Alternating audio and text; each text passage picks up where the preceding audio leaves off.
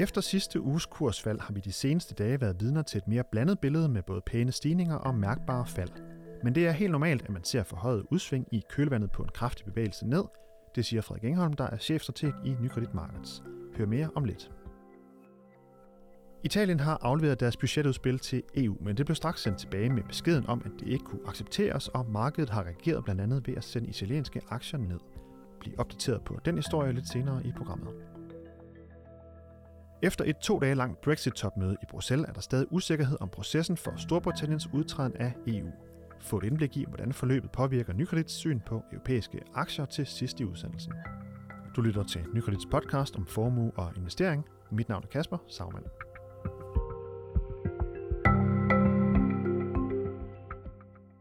u 41 og særligt onsdag den 10. oktober, det står som noget af det mere dramatiske, vi har set på finansmarkederne de seneste ret mange måneder. Blandt andet så faldt de tre ledende amerikanske aktieindeks alle omkring 3% på en enkelt dag, og mange spurgte, om det her det var begyndelsen på en ny større nedtur. Nu står vi her godt en, en uge senere og kan se, se tilbage på et lidt mere blandet billede, må man sige. Tirsdag i den her uge, der steg øh, alle de tre ledende amerikanske indeks så mere end 2% for dagen, og det europæiske Stock 600 indeks røg op med 1,6%. Det var den største stigning på et halvt år. Og så sent som i går, torsdag, og øh, også her til morgen, fredag, hvor vi optager, der, der er der igen øh, røde tal på, på, på aktiemarkederne i Europa. Hvad er det egentlig, der sker? Det prøver vi at blive lidt klogere på i dag. Derfor kan jeg byde velkommen til dig, Frederik Engholm. Tak skal du have. Chefstrateg i Ny Kredit Markets. Frederik, sidst du var med i podcasten, der var du med på en Skype-forbindelse i USA, men nu er du tilbage i Danmark, her i studiet i København sammen med mig. Øh, dengang der var aktierne jo faldet ret voldsomt, og øh, nu er de altså kommet delvis tilbage igen, og, og så alligevel ikke helt. Hvad, øh, hvad er det egentlig, der sker? Jamen, jeg, jeg, jeg tror, det er sådan en meget normal proces. Der var en, en, en umiddelbart sådan øh, uro i markedet, en, en, en, en panikstemning over nogle dage, hvor det så meget voldsomt ud. Folk prøver at danse et overblik over, hvad er det for nogle ting, andre er bange for, hvis de ikke selv er bange for dem. Hvad er det, der, der driver det her i markedet? Og, og så har vi samtidig en regnskabssæson, som lige så stille begynder at, at, at, at, at vise resultater. Det, det, det, det betyder også, at vi samtidig har nogle selskaber, der begynder at sige noget om, hvordan det i virkeligheden går i deres forretning, og ikke bare øh, kan man sige, øh, at markedsanalytikerne og, og, og investorerne ikke bare reagerer på sådan nogle mere overordnede bekymringer, men også begynder at skulle holde øje med, hvordan går det så faktisk i nogle af de selskaber, man investerer i. Og det mix, det billede er stadig sådan lidt blandet. Der er nogle politiske overordnede bekymringer. Der var et referat fra Federal Reserve i ugen, der, der også gav anledning til, at nogen blev lidt bekymret for, for hastigt, hastige og stigende renter.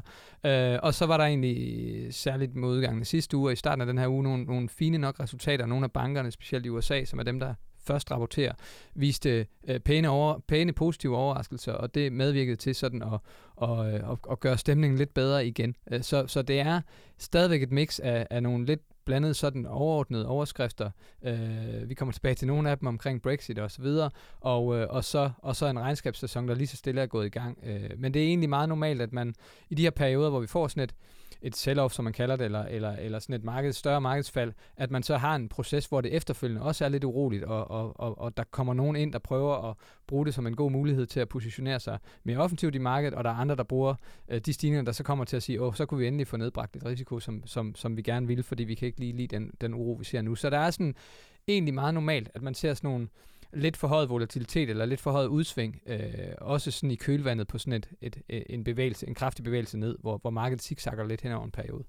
Ja, jeg hørte en, en ret øh, vild statistik, nu som jeg kan huske den helt rigtigt her den anden dag, med, jeg tror det var i Millionærklubben på 24 at fra toppen i 2007 til bunden i 2009, øh, der var der faktisk lige, lige så mange dage, hvor markedet steg, som det faldt, men det faldt bare mere på dagene. Øh, er det, så det er ikke et helt unormalt billede, øh, det her?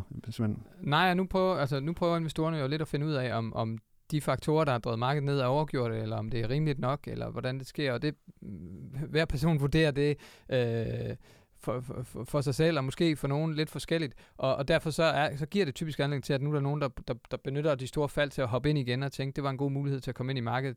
Der er så andre, der, der, der, der, der, der bliver mere bekymret, måske også lidt langsommere til at reagere, der måske skal igennem nogle flere komitéer eller så videre. Så, så det er ikke unormalt, vi har det her lidt sådan choppy markeder, der hopper lidt op og ned, zigzagger lidt øh, i, i, sådan en, i sådan en proces her. Vi tror jo, det er sådan en proces, der er ved at, ved at forme en ny, en ny øh, bund, hvorfra vi kan stige igen, men, men, men det kan selvfølgelig også vise sig, at, at, at det går den anden vej. Øh, det er ikke vores forventning, men, men, men det sker også en gang imellem, at det er sådan bare en pause i en nedtur, der så kan fortsætte. Det vil være tilfældet, hvis vi lige pludselig for eksempel begyndte at se, at, at, at nogle af de bekymringer, markedet havde, eskalerer meget kraftigt og bliver, bliver, bliver langt værre fremover. Ja, så sidste uge, da vi snakkede omkring de her, efter de her øh, nedture, der har været rundt omkring, der, der var vi også inde på, at det kunne være en mulighed for at, at tage noget mere risiko ind, også øh, noget nykredit overvejer at gøre som, som investor. Øh, hvad er status på, på det? Jamen, vi har ikke, vi har ikke trykket på knappen endnu, men vi sidder stadig og, og kigger på at gøre det. det. Det, som vi konkret snakkede om at gøre, blandt andet var det her med at, at tviste aktieporteføljen i en lidt mere øh, cyklisk retning. Altså, vi, er, vi har... Øh, blandt andet de her lavvolatilitetsaktier eller fonde i vores, øh, vores, vores anbefalinger. Øh, det er altså aktier, der typisk øh, har færre udsving og klarer sig bedre i nedtursperioder. Er det sådan noget de er mere og sådan noget? Det kan være alle mulige ting. Det er egentlig ikke nødvendigvis kun defensive aktier, men det er en portefølje, der er sammensat på en måde, så porteføljen samlet set er mere, den kan egentlig både have sådan cykliske aktier og defensive aktier, men den er samlet, sammensat på en måde, så den generelt har færre udsving end markedet.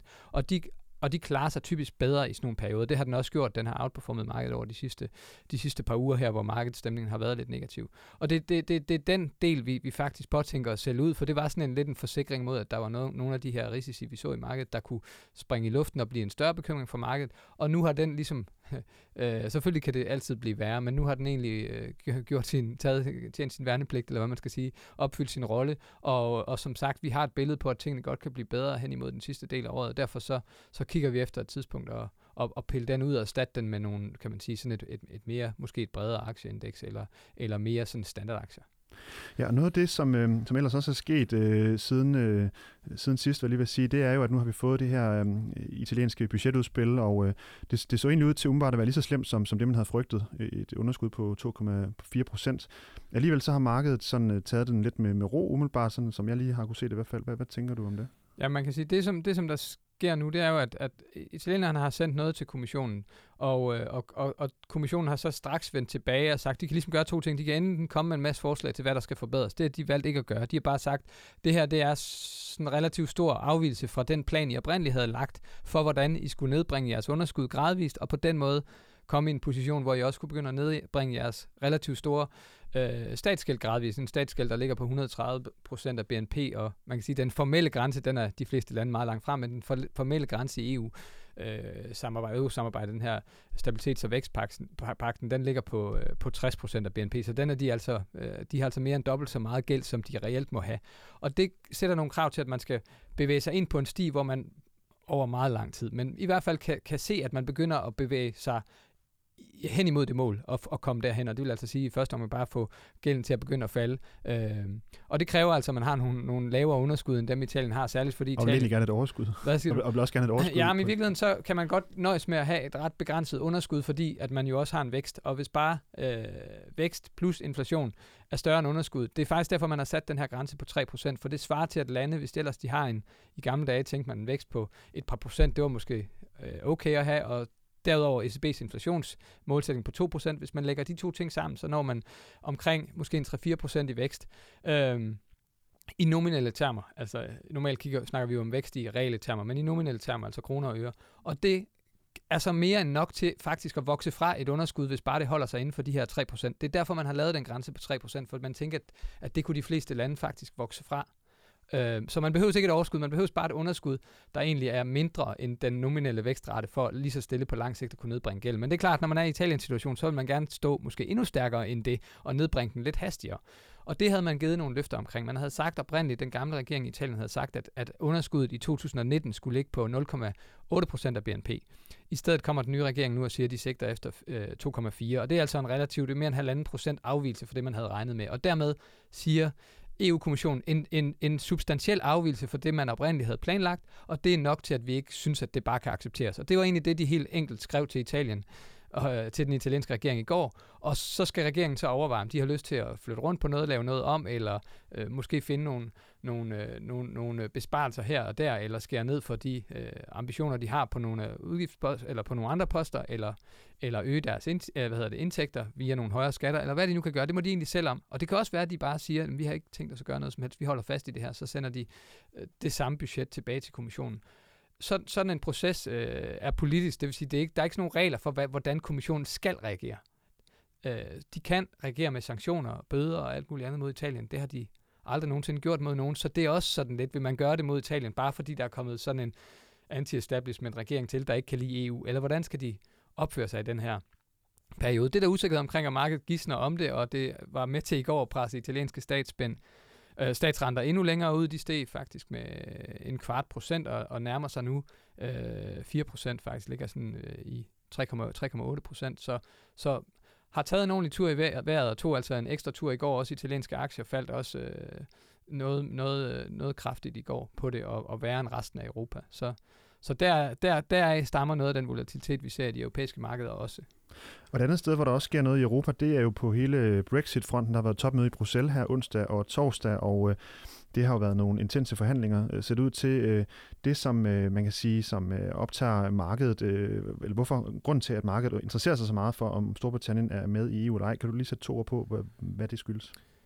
Ja, men man, man kan sige sådan helt overordnet, så, så er der to ben i det her. Det ene, det er, at der er ikke nogen tvivl om, tror jeg, blandt nogen som helst, at, at, at den samlede vækst i Europa som helhed ville være stærkere, hvis, EU, hvis, hvis britterne blev i EU. Man kunne fastholde det øh, øh, handelsfællesskab, man har lige nu, øh, det samarbejde, man har, og, og, og det handler, tit er der meget fokus på, på varehandel, fordi det er det, man hører mest om. Det er faktisk den enkle knast, den, den måske lidt større knast der er, er øh, øh, fri udveksling af serviceydelser, og blandt andet den britiske banksektor, som spiller en stor rolle, fordi det, London er det finansielle centrum i Europa. Så, så det her med, at man i fremtiden, på samme måde som i dag, det kan man, kommer man nok ikke til, men, men, men at, at man i fremtiden øh, på en anden måde end i dag skal, skal handle med hinanden, det er altså noget, der, der bliver en ny barriere for vækst i Europa i et eller andet omfang. Hvor meget eller hvor lidt, det ved vi ikke. Det afhænger af, hvilken aftale man i sidste ende lander. Og så er der alle mulige sådan andre ting omkring det her også. Hvordan skal, hvor meget skal Storbritannien betale for at komme ud, og hvordan sikrer vi os, at Nordirland og Irland ikke bliver, og det er en af de helt store knaster, ikke bliver mere splittet med, at man laver en egentlig øh, hård grænse, som man kalder det i, på, på den irske ø. Øh, det, er noget af, det er nogle af de knaster, man har, har, har måttet behandle her på det seneste. Og hvis man bare lige sådan kort skal opsummere, hvad der skete på det her topmøde, så var det jo sådan, at, at May øh, kom ind og skulle tale og, øh, og, og, og sådan lidt lægge ud på topmødet, og hun gav en, en, en tale på faktisk ikke mere end 15 minutter, og så blev hun faktisk sendt hjem, og, og, og, og folk sad lidt tilbage og synes ikke, der var noget som helst nyt. Merkel havde faktisk efter sine, efter Kilder har sagt, at hun har bedt nogen forklare hende, hvad det egentlig var, der blev sagt, for hun kunne slet ikke høre, der blev sagt noget som helst. Øh, man var ret forundret over, at der ikke kom så nogle konkrete forslag til, noget, til nogle af de knaster, der har været. Og det betød, det endte faktisk med, at den, den aften, der øh, lidt senere på aftenen, der er nogle billeder i nogle af de internationale aviser fra, øh, hvor Macron, Merkel og, og et par, et par andre ministre, de sidder på en, øh, en bar på en belgisk plads og spiser pomfritter og drikker uden øl. Uden, hvad siger du? Ja, uden Ja, uden med. øh, men, men, men som et billede på, at de faktisk ikke havde så meget for, for at handle videre på, for der var ikke noget som helst nyt under sol, solen, så de kunne lige så godt gå ud og hygge sig og drikke en øl, og det gjorde de så.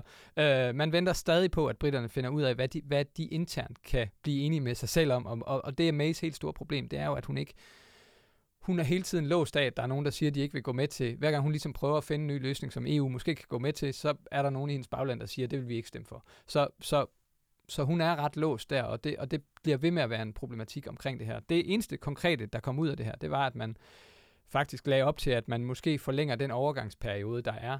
Man har indtil videre sagt, at britterne kan få, fra de, de officielt skal træde ud her øh, marts 2019, så kan de få 21 måneder øh, til slutningen af 2020 til at man forhandler de sidste ting på plads. Så man laver sådan en overgangsperiode, hvor man faktisk kan fortsætte forhandlingerne, men man skal selvfølgelig have grundstenene sådan lagt. Øh, der lagde man op til nu, at der kunne man putte et ekstra år på, så man næsten har tre år i stedet for de to år, der var lagt op til. Øh, det er sådan, og det er ikke engang sikkert, at Brace, øh, undskyld, Mays bagland vil, vil, vil gå med til det. Der er allerede nogen, der er ude med kritisk røst også. Det viser bare, hvor vanskeligt det er for hende, hver gang at man prøver at give noget mere fleksibilitet, så er der med det samme nogen i baglandet, der siger, at det gider vi ikke. Så altså stadigvæk en del øh, usikkerhed omkring, hvordan øh, Storbritanniens exit fra EU-samarbejdet, det, øh, det kommer til at, at folde sig ud.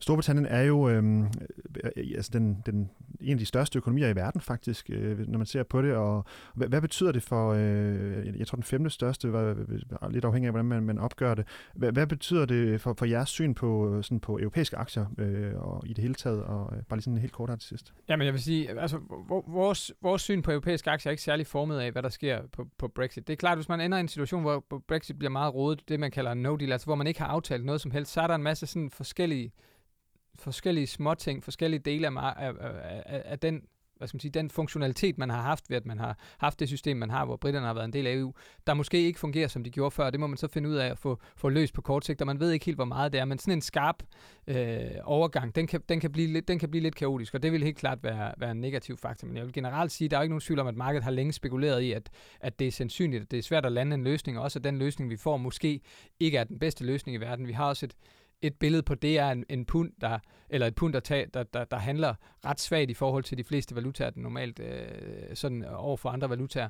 Og som eksempel på, at den her usikkerhed er altså ikke sådan noget, markedet har ignoreret. Det er noget, man, man har forstået i lang tid. Så jeg vil sige, det er klart, hvis vi ender i de der værste scenarier, hvor der slet ikke er nogen aftale, så, det, så vil det være en, en hovedpine for markederne. Men, men fordi så rejser det en masse andre usikkerhedsmomenter. Men det, at, det at, at Storbritannien går, går ud og, og, og i, kan man sige, det er, det er ligesom en del af historien, at, at britisk vækst specielt vil tabe lidt på det. Det er en del af historien, det som ligger inde i, i markedets forventninger. Øh, og lige nu tror jeg ikke, at, øh, at, øh, at der skal, egentlig skal så meget til at overraske positivt på den front, fordi der er ikke kommet så meget positivt endnu. Men jeg tror stadig, at de her forhandlinger, de, øh, det, at man når tættere og tættere på deadline, faktisk gør, at, som man ser nogle gange i andre forhandlinger også, at, at, at det måske øger sandsynligheden for, at man også når i mål i et eller andet omfang.